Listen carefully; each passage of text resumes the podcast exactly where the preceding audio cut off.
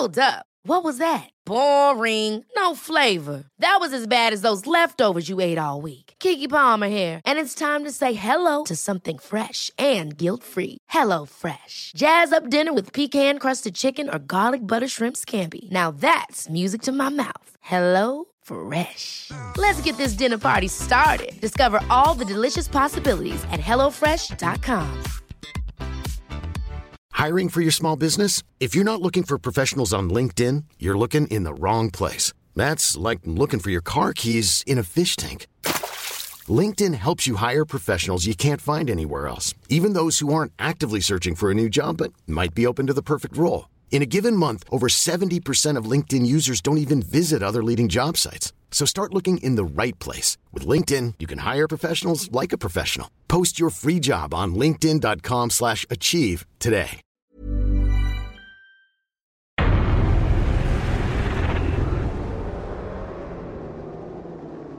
Welcome back to Full Throttle. Well, we had five weekends of no Bennett's British Superbike action. My goodness, we have had it now. Two amazing, amazing races at Snetterton in Norfolk, but particularly the finish to the second one on Sunday afternoon. Listen to this. This is Eurosport's Jack Burnicle bringing us that unbelievable climax to the action. Brooks is thinking the same thing. Look at Haslam. Brooks is trying to get around the outside of Haslam. He chops into the final turn. Can he gain the momentum up the hill? Could it be Josh yes. Brooks and McAMS Yamaha for the first time? Haslam's alongside oh! him. They collided with one another as they go up the hill. Oh, it's absolutely neck and neck. Haslam gets it by four hundredths, four thousandths of a second from Dixon and Brooks. What a finish!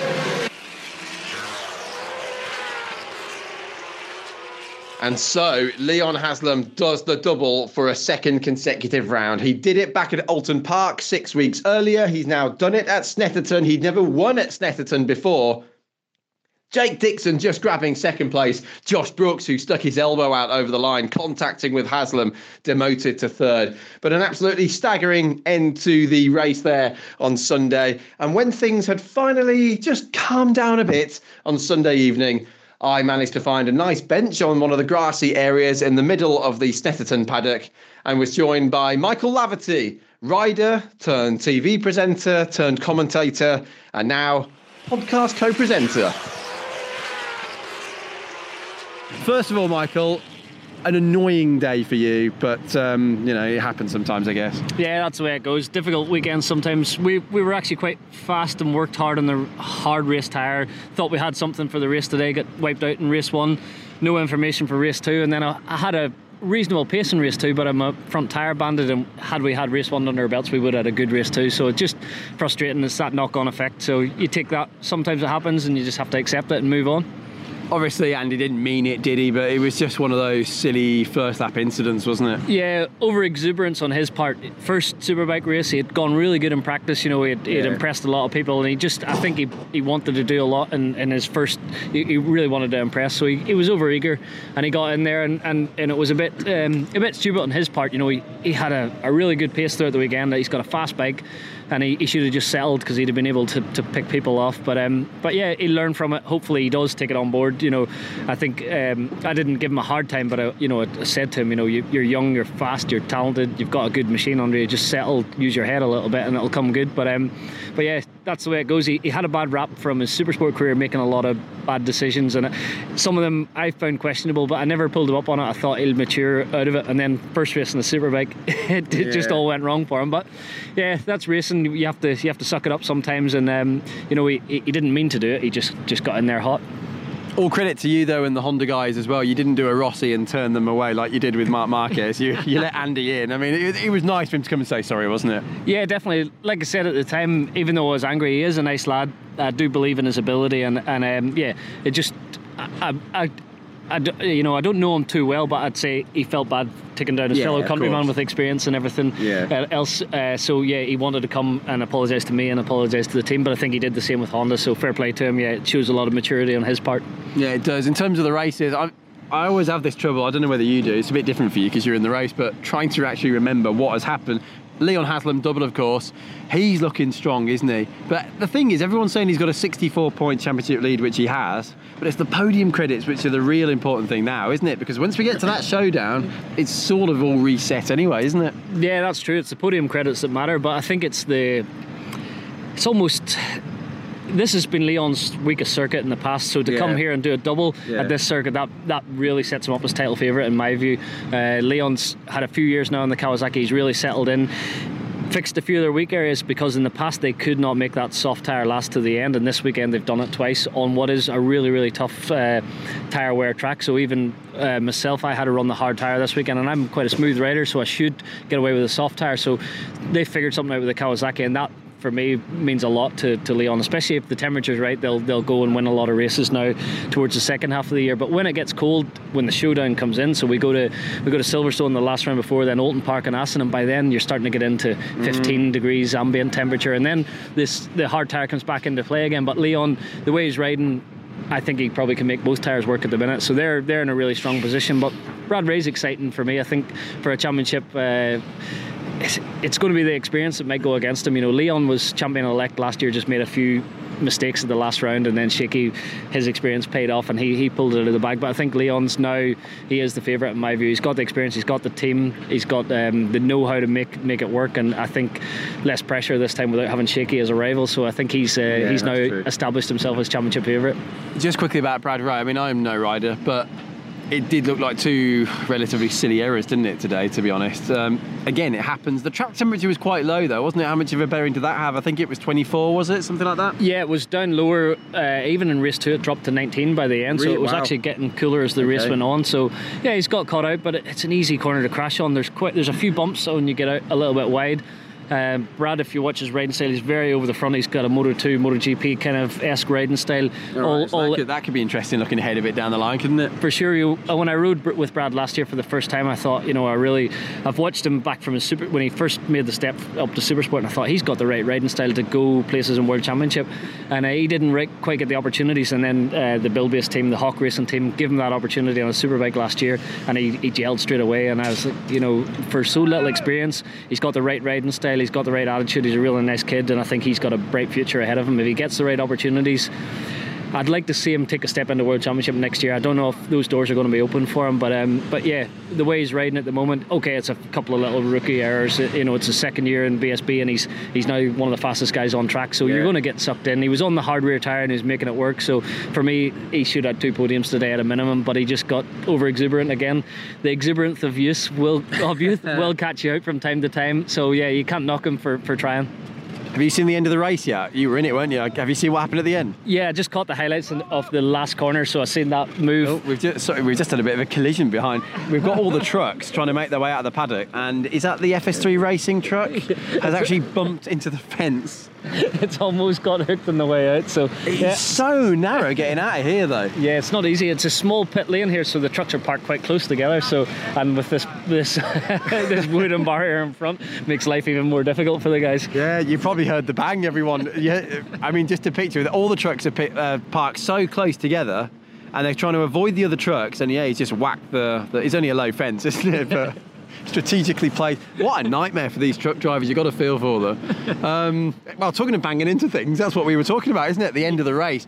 Um, obviously, you, I guess you've got to be careful here because you're a rider. But from a neutral, from a commentator point of view, which is what you're doing a lot now anyway, what did you make of it? Was that a little bit naughty from Josh Brooks? A little bit, you know, he had made a, a pass into the last corner, which is hard to get your acceleration because you come tight. So It he was knew good pass. It was a, good really pass, good yeah. good pass to get the drive around Coram. It's hard to do. He pulled it off clean, but he knew he was going to sacrifice his drive, so he started to drift to the left, hoping that he was going to block Leon off. He obviously just caught him in his peripheral and leaned a bit harder, hoping that Leon would roll the gas. But if, you, not, if you've ever fought against Leon for even a few corners, you'll know he will not give give an inch. So Leon didn't give up, leaned on him and, and held the throttle open. He didn't even roll it out because if he had rolled slightly, Jake Dixon would have won the race. And so, he did get second, didn't he? Yeah, well, He Jake, Jake managed to, to slip through on Josh. So yeah, a little bit naughty on Josh's part, but at the same time, you got to do those sort of things if you want to you want to hold on. You know, he'd made a good clean pass. He knew his acceleration was compromised, so he had to try something. And um, yeah, I'm sure Leon probably, you know, he thrives off that kind of thing. He loves a bit of a bit of nip and tuck and a bit of bashing, so it gets him excited. So he'll be happy enough. I thought Jake Dixon had got it actually, and he, as, as you know, he got second, didn't he? I thought he was going to get it. He was so close. I mean, what a finish, though. I mean, the races we've seen across the weekend, BSB does not fail to deliver. It never does, does it? yeah, when you're in that field and you realise there's a lot of a lot of talent, talented riders on good bikes on very Yeah. even machinery. So you know, on a on an off day you can be outside the top ten, but they always make because of that parity across the machines, it makes really good racing. So we're all on the same tires, same electronics, and more or less the same horsepower bikes. So there some bikes have different strengths at different circuits than others, and um, but yeah, generally you've got five or six riders that could win a race on any weekend. So it makes it makes good racing if, if, if it all clicks. You know, Jake's really found his feet the last couple of rounds. Had a good Oulton Park and a good Snetterton, so he's he's establishing himself as, an, as a real threat this year as well. So the Kawasaki seemed to work good here for, for him, mm. for Danny Buchan, for, for Leon, also for Luke Mossey. Unfortunately, he had that brake failure at the end of the straight. But yeah, the oh, Kawasaki yeah. seemed to work good this weekend, as did the Ducati. It was really Bradley Ray was the spoiler on the Suzuki, so he was in the mix, really looking really strong as well. I forgot about that Luke Mossey moment. I bet he hasn't. That was scary, wasn't it? It's about 180, is it down there, miles an hour? Yeah, 180 coming, and there's a bit of runoff luckily there, but a few people happened to steer decent years ago, and you know you're seeing the grass in front, and you know the riders are going to come back across your path, so Yeah. you're you're thinking if I try and ride this out, I could collect one of them, or Did I'll. you see that happen? Were you around? no, I had actually I got taken out in the first lap, so I didn't ah, see of it. course so you did, yeah. So I missed I missed all that action, Yeah, but of yeah, course, that I, was race I was yeah. back in the garage and I seen it, and I was I was like, what? Where's you know? I seen the, him stopped, and I seen his bike the other side of the track, and I was like, something's badly gone wrong here. I missed it because I was down in the pit lane interviewing you guys after the incident we had. Went back upstairs and everyone said, "Greg, you've just missed," you know, and Yeah. that Mossey had gone as well. It was just, it was really all happening, wasn't it? massive and it, you know to, to experience that I've had it where I've had no brakes and luckily I pumped a couple of times and it came back as we've seen uh, Mugello where Pirro done that Oh, he had no brakes yeah. grabbed again and went over Yeah. the over the handlebars He had no airbag suit either. I've heard. Exactly. So he he had a, he was very lucky to get away with that. You know, he, he got away with. And Luke today obviously grabbed the brakes, had nothing, pumped again, had nothing, started to shift back the gears and use his rear brake, and you you just do not decelerate without that front brake. And then he went to the grass, and you don't scrub off any speed in the grass. So he, you have a split second to decide what to do, and he just decided to Mm. bail off. And uh, yeah, he's I think he's cracked a rib, maybe he's damaged Yeah. some ribs, so he's, Yeah. he's hurt himself. That's going to happen when you jump off a bike. It probably only slowed down to maybe 150 mile an hour at that stage. So got off lucky in, in some ways, but yeah, it's such a frightening thing when you've no brakes. It's it's you know there's there's two things in racing I fear is one is losing your brakes and the other is getting hit from someone behind when you crash and they run into you. Those Yeah. are the things that you can't do a lot about. And um, yeah, unfortunately we've seen another one of those incidents today. Quick shout out for Jason Halloran as well. I can't believe it. I don't know what he's done. Has he broken a mirror or injured a black cat or something? I just can't believe it. He, he's going so well this year. He goes to Imola and that cursed Red Bull Honda flicks him off somehow, whatever happened. And then he comes back here recovered and it happens again. I mean, I can't believe it. poor bugger, you know, he, he absolutely done nothing wrong. He was on the wide line, the safe line, if you like, and uh, he got collected. And Andrew touched me. Took I took Dan down, and then one of either maybe Dan's bike or, or mine took took J- Jason down. I so don't know what Honda's gotta do to get a break. Yeah, I feel for, for Jason because that's been a, a tough slug. If you follow him on Instagram or social media, you'll see he's been in the hyperbaric chamber. He's been uh, doing cryotherapy. He's been uh, a lot of rehab to just to get fit enough to here. He's here on crutches, walking out to the bike on crutches and, and struggling his way around. So fair play. He got he got out there. He, he done it, and then he. I, I- believe his decision was the right one to set out race two in case he just does any further damage. He's got three weeks now till Knockhill, or sorry, two free weekends Yeah. to Knockhill. So Yeah. it's more or less three weeks until he's back on a bike again. And um, yeah, Jake, Jason's been very strong at the start of the year. He's, he was really strong last year, so it's been unfortunate for him. You know, thought he'd, he got a real good opportunity getting a shot at World Superbike on the Red Bull Honda, and it just didn't work out. So unlucky for him. You know, he. That situation as well because he had no practice on the Friday, so jumping in and trying to do a good job in such a short time frame, it's tough enough when you do a full race weekend. Never mind, you know, jumping on a new bike, new electronics, everything's different for him. And uh, yeah, he just got caught out, so he had, a, he had a high side and down he went. So yeah, his his season's not been not been great, but He's, he's, he's had so many rough things over the years. You know, a broken leg a few years ago, and he comes back strong. He's a, he's a fighter. He's a terrier. So yeah, expect him to be to be back over the second half of the season, getting podiums and race wins again. Yeah, he's a tough one, isn't he? We've got to come to rider of the weekend in a minute, which is a, probably a bit unfair that I ask you to pick a rider of the weekend. But while you're thinking about that, let's have a quick listen into this. This is a bit earlier on. Julian Ryder, as I'm sure you all know, has been with us in commentary this weekend. Here's what Jules made of uh, his return to Snetterton for the first time since 1988.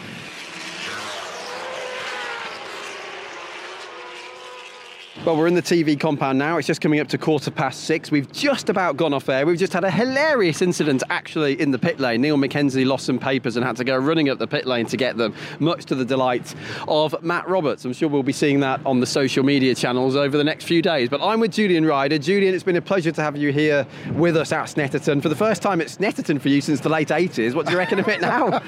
it has changed beyond recognition. I love how again BSB have got it right. Uh, I have to say Motorsport Vision as well, we should say, shouldn't Absolutely, we? Yeah. Spectator bankings uh, and a massive crowd, and they can all see what's going on. It's brilliant, utterly brilliant. And this championship never fails to impress. Um, you look at this paddock, the depth of the fields, the quality of all of the racing, the quality of all the classes, the accessibility of the riders to the fans, and the affordability of the ticket to the spectator. There's not much, not much you can't like about this. Plus, all the races are in the same country. It's so easy to travel to them. You can easily get yourself to four, five, however many rounds you want over a season, can't you? Yes, absolutely. I mean, yeah, and there are obviously people who do. There's a lot of caravans here, a lot of camping, and a lot of people who sort of I talk to in the general, you know, the, out there in the real world, who go to two, three, four BSB meetings a year, and these are family family yeah, families. Yeah. You know, it's it's the it's mum, dad, and the kids can afford to do it. It's wonderful. Very quickly then, Jules, before everyone heads off, your opinions on what we've seen racing-wise. We've seen some tremendous racing. What did you make of the Josh Brooks, Leon Haslam clash at the end of race two? I have to. Th- I know why Josh moved to his left, but he did think Leon was further behind him than he was. Yeah. But it was a little bit, maybe up to the line of acceptability. I don't think he was trying to do. Because he ended up losing a position. He, he lost a position, you know. He, uh, so you, uh, there's no way Josh Brooks was, is a dirty rider who was trying to do something. It just looked and probably, as Leon Haslam said, it felt a bit bit naughty. Well, must say, Jules, from my point of view, it's been a pleasure to commentate together. We've had some great action, haven't we, in the junior supersport class? That's a category that I think it's fair to say is going places. Yeah, I think, you know, with all the disquiet about Supersport 600 and whether the factories will keep making bikes and all the rest of it, then that class can only grow in importance. And it's the accessibility of that class, the affordability. Nothing's cheap. We know this. It's motorcycle racing. It's not cheap. Yeah. But the affordability of that class means it's great and it's up to the organisers, as they've done in other classes, to balance the performance of the Kawasaki, the KTM, uh, the Yamaha, and hopefully the Honda in the near future. And it's, it's, it's seriously impressive. And finally, Jules, it's been nice to hear you and Jack Burnicle together again as well. Old mates, of course. There's been a lot of stories there. We've had a few over the weekend, but it has been nice to hear you both together. I've, I've so I first worked with Jack in about 1982, mm. so we have known each other for a very long time, and it's uh, it's a pleasure. It's just a the whole BSB thing is a pleasant experience. It, it, it's quality racing and it's a nice place to be. I'm sure we will see you back here again in the near future. Have a good trip home. Well, I, I, hope Whit, Jim Whitham's back here absolutely, soon. That's the that's yeah. the more important thing. And if he'll let me in again, I'll be delighted. it's down to you then, Whittam. Thanks, Jules. Hi, I'm Rachel Stringer, and I hope you're loving Full Throttle. Don't forget to watch me and the BSB team on Eurosport and the Eurosport Player. Jules Ryder there then. Great to have him with us this weekend. Of course, he spent a lot of time with Keith Huewen, hasn't he, and co over the last few years. You're there now. I can't not ask about that. How's life on the other side? You seem to be really enjoying it, and it comes across in the broadcast. I do enjoy it. It's a really good team there. So uh, I've known Keith for years. You know, he commentated on me when I was 16 years old, oh, yeah, starting out in one two five. So he's getting back now. Yeah, so he's been he's been about for a long time, and um, and you know I've known Neil and JT and Colin. Uh, so yeah, get on really good with everyone. Susie's a, an amazing presenter to work with.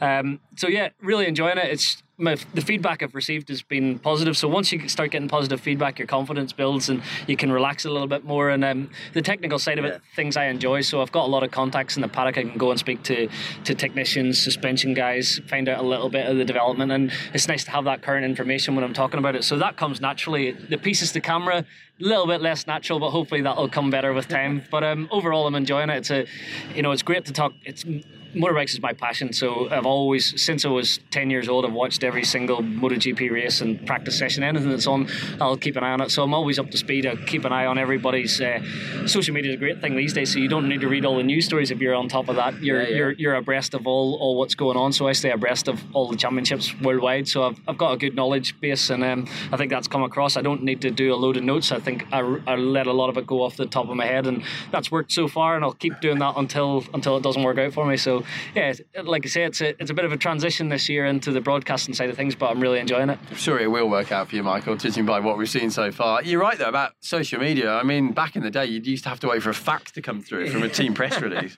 Now the riders are the reporters, aren't they, really? It's Exactly. changed our job. Yeah, you can get so much information on there. So even in between sessions, so I don't want to miss some action because I'll be presenting between Yeah. the next session and talking about something. So I need to see what's going on. Yeah. So a lot of the time, social media, the, the riders will keep us updated with what their problems have been in that. So if, if I can pop down to the garage, I will and, and speak to everybody. But if I don't have time, social media gives me gives me a lot of updates, and uh, yeah, it's it's a great way to, to keep in touch with what's going on across the board. I'm really obsessed with that as well. As a commentator, people say, "Oh, come out, watch trackside, watch trackside," and with someone like you, it's great. But I'm obsessed with not missing something that happens on the TV. 'Cause If the viewers have seen something I've not seen, I'm going to look like an idiot if I'm Well, not careful. It's such a funny thing you say that. I on a, on a the second day on the qualifying day, I generally don't commentate in the morning session, so I use that time to go and speak to the riders and mm. technicians.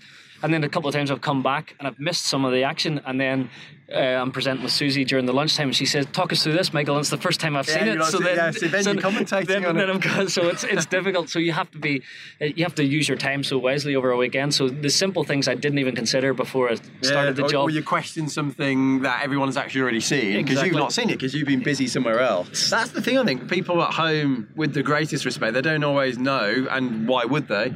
You know, you can only be in one place at one time at the circuit, can't you? Just because you're there doesn't always, and this isn't me, well, it is me making up excuse, but it doesn't always mean that you can get all the info at that moment, does it? Exactly, exactly that. You sometimes miss some things, and even I need. I, I've got my earpiece in, so I'm trying to listen to what my co-commentators are saying between their sessions because I want to keep abreast of what they've spoke about already. Because I don't want to go over the same it, ground. yeah, So yeah, yeah. you you wake up in the morning, you leave 7 a.m. or whatever from the hotel, and we go live at quarter to nine. And from that time, from that 8:45 to 4 p.m., you're mentally drained by the end of it. Yeah. So racing. And you're in that program, aren't you? You Exactly. sort of lose reality, you know, lose awareness of what's going on around you. you got to keep so focused and keep sharp, and, and you know it, it is mentally draining. So at the end of the day, w we we kind of have a bit of a ritual where we go to the, the paddock pub, which is Marc VDS this trail, and go and have one Oh, beer to chill yeah. out and just go.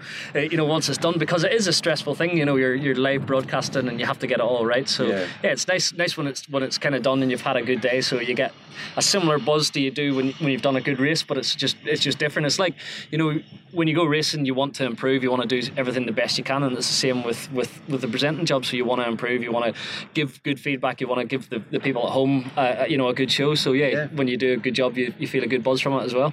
Okay, well, we mentioned before we heard from Jules Ryder there, Rider of the Day. Here is Rider of the Day.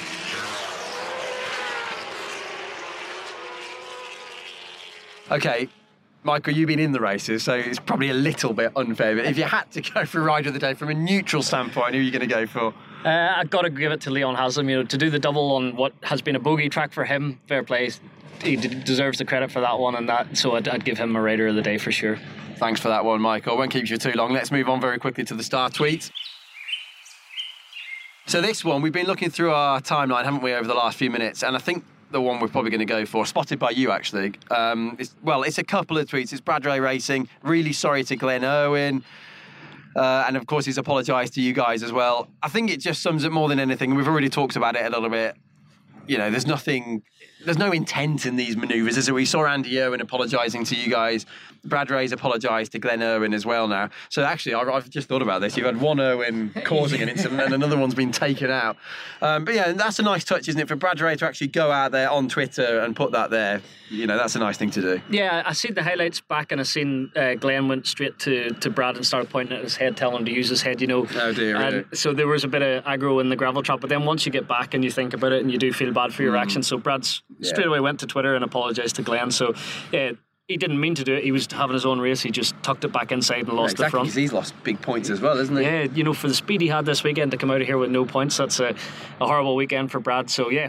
Fair play to him. Just apologising straight away to Glenn, as you say, and Andy did the same between races. I haven't actually had a chance to reply to it, but I did see it, and um, right. yeah, full credit to him. You know, he, he did apologise, and it is racing, and, and it's nice to actually get an apology when when someone's clearly in the wrong. It's nice when they do Yeah. come. yeah you know, I've had it in the past. I remember getting knocked uh, down by Danilo Petrucci, and he never he never come and apologised, and that that grated on me because every every time in the past, all people have always done it. But I get on good with Danilo, always did before then and since. But it was just Has he apologised now? no, not since. Oh, right. uh, Are you but- not gonna bring it up I again, might, or- I might actually, when I, if I get a chance to interview him this year, I Where- might I'm trying to bring it up. remember where that was. Where That was was that? Aragon in 2013. So he came first lap. He came down. Uh, You were on the PBM, weren't on you? The, yeah, Yeah. And he uh, he's he's he's an aggressive rider on lap one. Danilo, probably the most aggressive I've ever seen. But he lost the front. It's World Superbikes, you see. He's come up through the, Exactly, he's come, come up up through, the through- stock classes. Yeah, that's it. Stock. If, if you see someone who's come through the super stock class, they are no holds barred, and, and Danilo is one of those guys. So it, it puts him in a good position a lot of the time, but sometimes it goes badly wrong.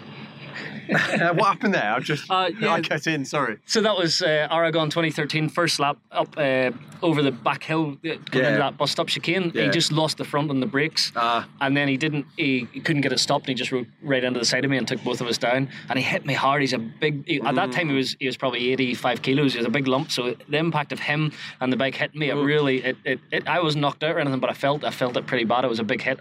And like I say, he didn't apologise at the time. So I remember thinking I'll come and say sorry later, but he never did. But yeah, that's just one of those. We we got on. we raced a lot hard that year, and I, I got on good with him. So it's it, it was just one of them. Maybe it, it's not an Italian custom to go and apologise because it shows sign of weakness. I don't know. I'm trying to remember now. Was he on Ioda Aprilia or something then? He was, wasn't yeah, he? Ioda Aprilia that year. So yeah, we he were, did. It was CRT squabbles, wasn't it? Yeah. Yeah, we, we had we had a lot. Of, I was on an Aprilia engine, so similar engine Yeah. and electronics as Danilo, but slightly different chassis. And we were about a match generally pace wise, and but a lot of the time.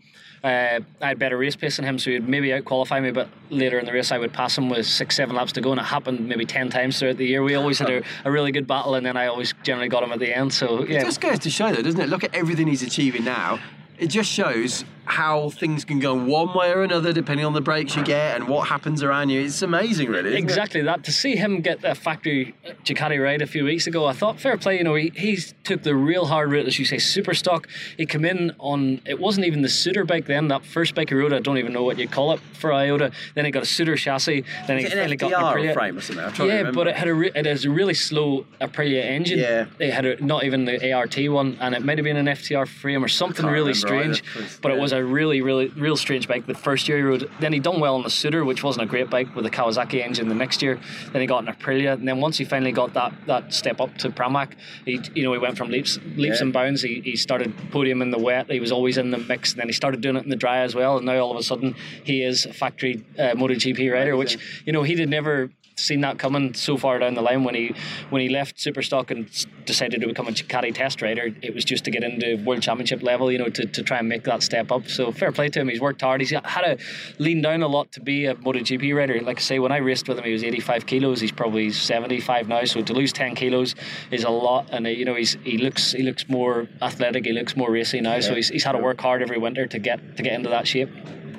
Really quick, you've got time, haven't you? I don't Yeah. want to keep you here for too long. Sorry, Michael. The sun's not setting yet here at Snetterton, but it will be soon. Um, I can't believe it didn't rain fully, by the way. I mean, it looked like it was coming. It's always windy here, but never.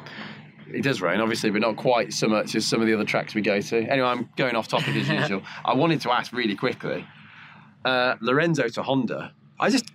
Uh, nobody. See, it must have been done so quickly because hardly anyone picked up on it, did they? Well- that was some pretty good PR, you got to say. Good work by his management. That weekend, he had the Yamaha offer. He was considering that, Yeah, yeah. and then all of a sudden, I think he himself decided to make a phone call to Alberto Puig Mm. Yeah. uh, over that weekend at Mugello. And next thing, the offer was on the table, and it was just done and dusted and announced by Tuesday. Normally, these things drag on, so nobody in the paddock was aware. It caught everyone by surprise. We were all singing about the the Yamaha move, and, and it looked like that was probably the most realistic option because the Ducati hadn't clicked for him.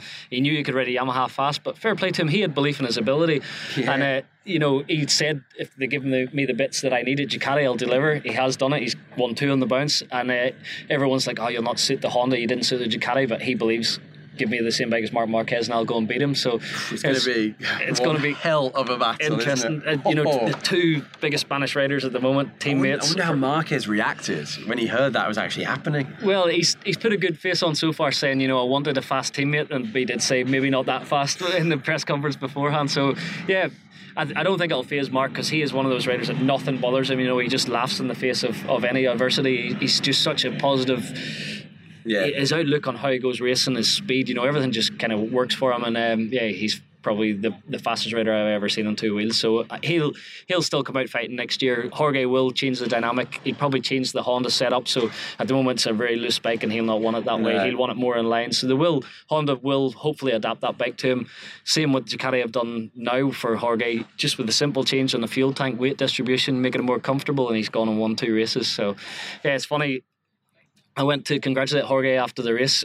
Mugello, so he uh, maybe it was seven o'clock in the afternoon, and he had probably he'd already had a few drinks in the Marlborough Hospitality, and he was dancing about. And I went in, and he, he I went to just shake his hand. And he gave me a big hug, and he said, "Thank you for everything you said because you still believed in my ability." And I was so surprised that a Spanish guy listened to the UK coverage and also took it on board. So That's he- amazing. It's a weird, weird that someone at his level still. Still listens to everything that's said about him and takes it on board. So everything we say, that that those guys are still listening. so That, it's that shows a, a smart. It's like Jonathan Rea, for example. He's the smartest guy in the world superbike paddock, I think, isn't he? And either way, whether you think that's true or not, he's so aware of what's being said and what's going on. And that reminds me of a story when Murray Walker, the first race of '94, he realised he started saying Ayrton Senna, not Ayrton Senna. We all say Ayrton Senna, don't we? But Yeah. he, it was Ayrton. So Murray went back to saying Ayrton Senna in the Brazilian Grand Prix at the start of '94. Senna comes up to him at Imola, tragically the weekend when we lost him, says, Murray, what happened to Ayrton? And Murray could not believe, he's explained this story a few times and in his book, how on earth did you know that? And Yeah. and Senna replied with something like, oh, you know, I, I keep in touch, Murray. Yeah. Sounds exactly what Lorenzo said to you. yeah, I was so so surprised whenever you know that that a Jorge would listen at his level. I thought, you know, what commentators have to say and pundits, they'll not take it on board because there's so much self belief. But obviously, he still needs that mm. little bit of of whether if people are knocking him, he feeds on that to, to motivate himself, or he likes to he likes to you know have his, his ego massaged. So yeah, whereas. oh, Yeah. conversely, I think Marc Marquez has so much belief in himself. He actually doesn't need it. He doesn't mind because he gets booed every weekend, and he just he laughs. care, he does not care. He, I reckon he'll be back in the car going home with Alex, laughing his head off. Exactly. Because Mark, all Marcus has ever known is riding a bike, isn't it? Yeah. He doesn't know anything else. And I think we saw that when he broke down in tears at the Super Prestigio press conference. Yeah. When there was that scandal, as they called it in Spain, going on with the The the, taxes thing in Andorra. yeah. Yeah. which all got well blown out of proportion, didn't it? But all he knows is riding a bike, isn't it? That's the point I'm making. He'll just be laughing at those boos. He doesn't care. Now, I guess your subconscious still hears it, and it's not a nice thing. But when Maybe he's you just channel it out. maybe perhaps he, he's you know he seems very very um, confident in his in himself and his ability and you know he, he's got so many people do love him Mm. in Spain he's a he's a superstar so you know he'll, he'll get he'll get so much positivity as well that he's able to brush the negativity aside and let it just wash over. So yeah it's it's frustrating. I don't like it. I don't really like the booing it is a bit of a panto effect but you know a lot of them are Rossi fans that do it. You know, you, you when when you're there, you see it. A lot of it comes from the the, the Rossi fans, and and I, I would like nice. to see Valentino take a stand and, and ask them not to, to to you know respect his rivals. Um, but yeah, I guess it is the panto effect, you know. So you can't you can't stop that. It happens a lot in football. So it's you know when you get big crowds, you get 100,000 people in a venue.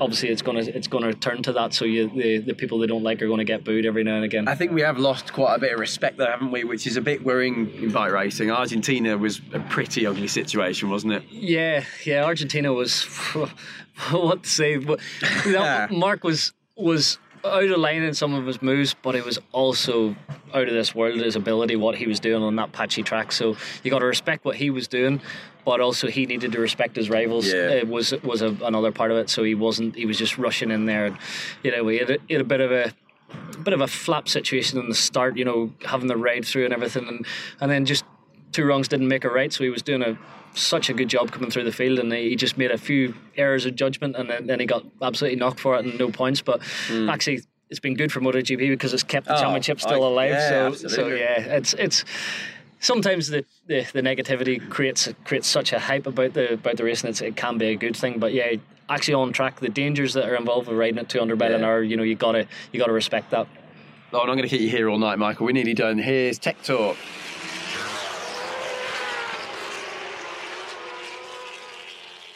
Okay, what should we talk about from a technical point of view? I sometimes think this through beforehand. I mean, there's tyres. I did want to ask you a little bit about the tyres, just to clarify exactly what tyres you have in BSB, and you've talked about it before. That's going to be really important, isn't it, moving towards the end of the season this year with these lower temperatures that you've already mentioned? Yeah, so we've only uh, four tires and or sorry, five tires now. So we've got three fronts and two rears. Yeah. and uh, it doesn't change. World Superbike they bring some some development stuff throughout the year, whereas in BSB it's locked down. So we know we've got we've got this SC0 soft and an SC1. Uh, they're standard tires and and they're locked in. Uh, the front we've got a soft, a medium, and a hard.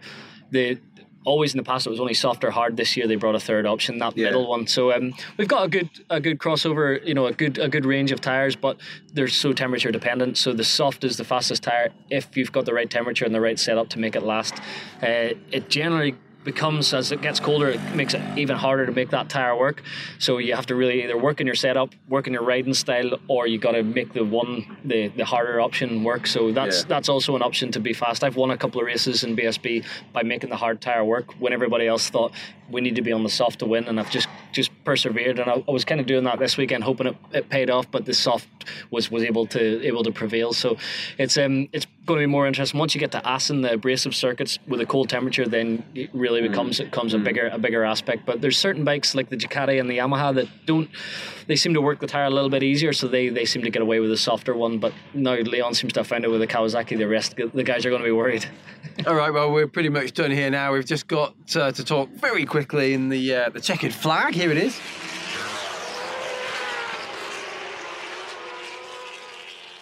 Laguna Seca, Michael, next weekend. Um, well, this coming weekend, actually. Um, I'm just trying to think what we need to look out for really at Laguna Seca. I mean, well, first of all, you've been spotting for Chaz, haven't you, Yeah. recently? And I did want to ask you about that, actually, how it's going. Um, I've been trying to find out, I've been speaking to so many people about what has actually been the difficulty with Ducati recently because Imola, they were slower than last year. Donington looked like a disaster. I know they suffered with the wet weather, but it was so strange to see them down in 10th and 11th at one point. I know Chaz, I reckon Chaz could have challenged, really challenged in the second race there, but he had the problem at the first corner.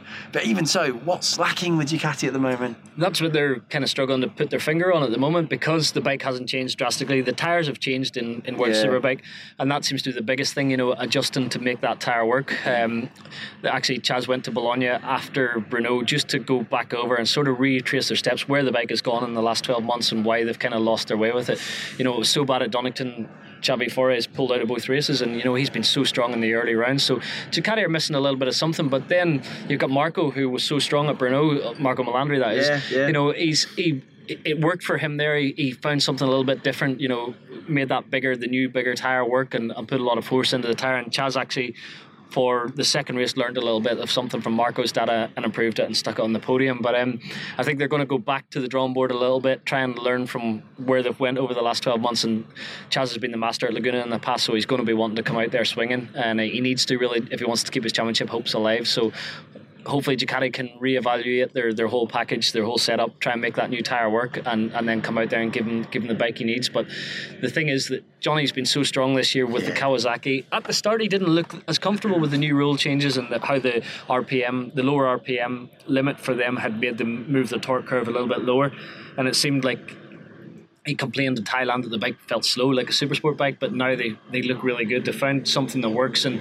the Brno test, I think Johnny found really looked on something setup wise. He said with him and Pere, they, they adjusted the bike.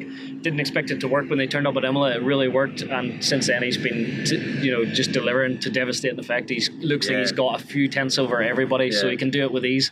And that Brno the, test was critical, wasn't it? And, that was the turning point really this year. For sure, you know, up until then it looked like Chaz if he got things right, had the had the, the chance. You know, when when Chaz was gone on a roll back in 2016, you know, won a load of races on the bounce, and there's still every hope that they could find something with the with the Panigale, and, and he could still go there and, and challenge Johnny week in week out. But at the moment, Johnny looks comfortable. He looks like he can do it at will. Yeah. The Yamahas are actually probably the stronger, the second strongest bike on the grid. Looking at Alex and and and uh, and Van der Mark the last two two rounds, so they they really look like they found something with that bike and they can deliver. You know, Alex rode a brilliant race the last time out in Brno. He was he was a class act, headed the field, seemed to control his you know rode smooth because Alex can be loose. He rode really smooth and controlled his tire right to the end. So good to see those guys both in the mix. And the Aprilia took a step up the last couple of rounds, so they're looking better.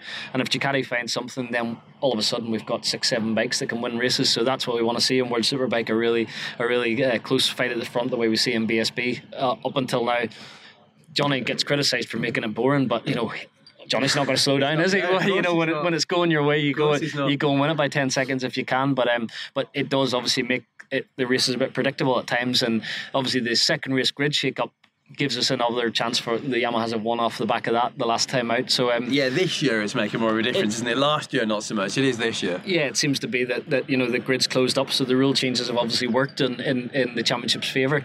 So yeah, like I say, Johnny, he's class act at the moment. A few years on board with that team, really gelled. They've built a bike that suits him, and he, you know he is at one with the Kawasaki. So you can't knock him when he's when he's going and delivering. Mm-hmm. He's just signed on for another two years. So everybody in World Superbike are going, "We've got another two years to yeah, try and to try and topple his dominance."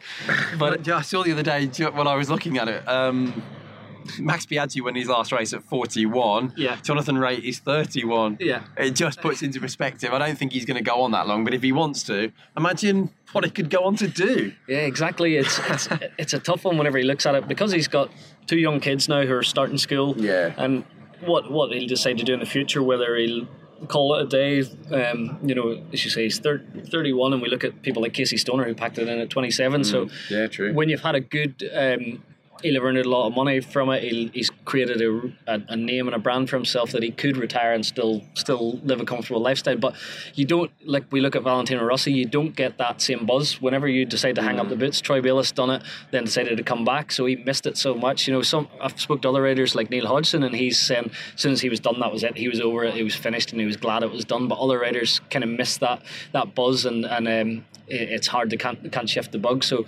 Johnny's always been passionate about motocross and that whether he'll just go and play about on bikes when he decides to retire who knows? He could also be racing for another 10 years. You just don't know. He, he he's um he's a talented guy on two wheels whatever he does so make, sorry Mike it makes me wonder with Jonathan sometimes. I remember for a long time until I think last year he had the first line on his Twitter bio was failed motocrosser. Yeah. And I thought, oh, you know, don't be too hard on yourself. You do pretty well in World Superbike. But it just makes me wonder sometimes that in his mind, you know, real his real passion is motocross. Maybe he can sort of compartmentalize those two things. I thought I was going to struggle to get that word out. Then. I don't know how I did that.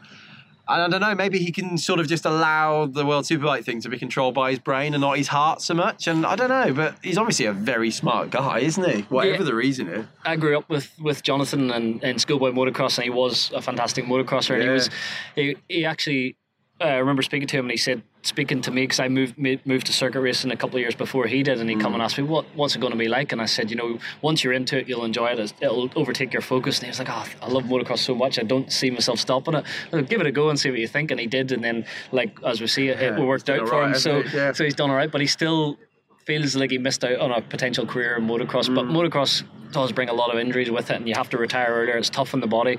But uh, as he says, he calls himself a failed motocrosser. But I think he's he's just aligning himself to that passion he's got for motocross. Yeah. He'd have loved to make a career in motocross because that's what that was his first passion. But I think he, he loves he loves two wins. He loves he loves superbikes. He loves MotoGP. So he you know he's he's made a heck of a career for himself. So it, you know there's nothing to be to call failed really in his career when you look at it. Well, Michael, thanks so much. It's been a real pleasure. I, I, said, have you got 10 or 15 minutes? We've been going on here for nearly 40, so sorry about that, but thanks very much. Do you know what? I've had such a busy day. I still do not know who won the MotoGP race. We're sitting here on Sunday evening. What happened? Who won? Well, all I know is Jorge done the. Done, he? Jorge won it again. He's so gone and did it again. Done, it, done wow. it again. I think Marc was second. Uh, I'm not sure who was third, but uh, yeah, no, I know Jorge went and won again. So I haven't seen it either. Well, that's a way to respond to Ducati, isn't it? Cal was fourth as well, and okay, John McPhee was fourth, and Sam come through to ninth from the back of the grid. So a good day for the Brits. Good day indeed. Good day as well here for uh, Leon Haslam, and let's see what Chaz Davies, Jonathan Rea, and the others can do at Laguna Seca. Live coverage on Eurosport 2 and the Eurosport player across the weekend. Where are you next weekend? Are you going out there? No, I had thought about it, but I think I'm going to take a weekend at home with my wife because I haven't had one in a long time, and I won't have one for another ten weeks after it. So yeah. So despite all this travelling, you have still got a home and you have still got a wife. yeah. Hang on to it. Luckily, it's uh, she's Chaz Davies' sister, so she understands. She's growing up yeah. with bike racing, so yeah. she understands the game, yeah. and she's good. Mike. Cool, thank you very much. And uh, we will be back there with all live coverage on Saturday evening, of course, for us here in the UK. It'll be from California. We will see you from Laguna Seca. Michael, thanks very much again. Cheers, Greg.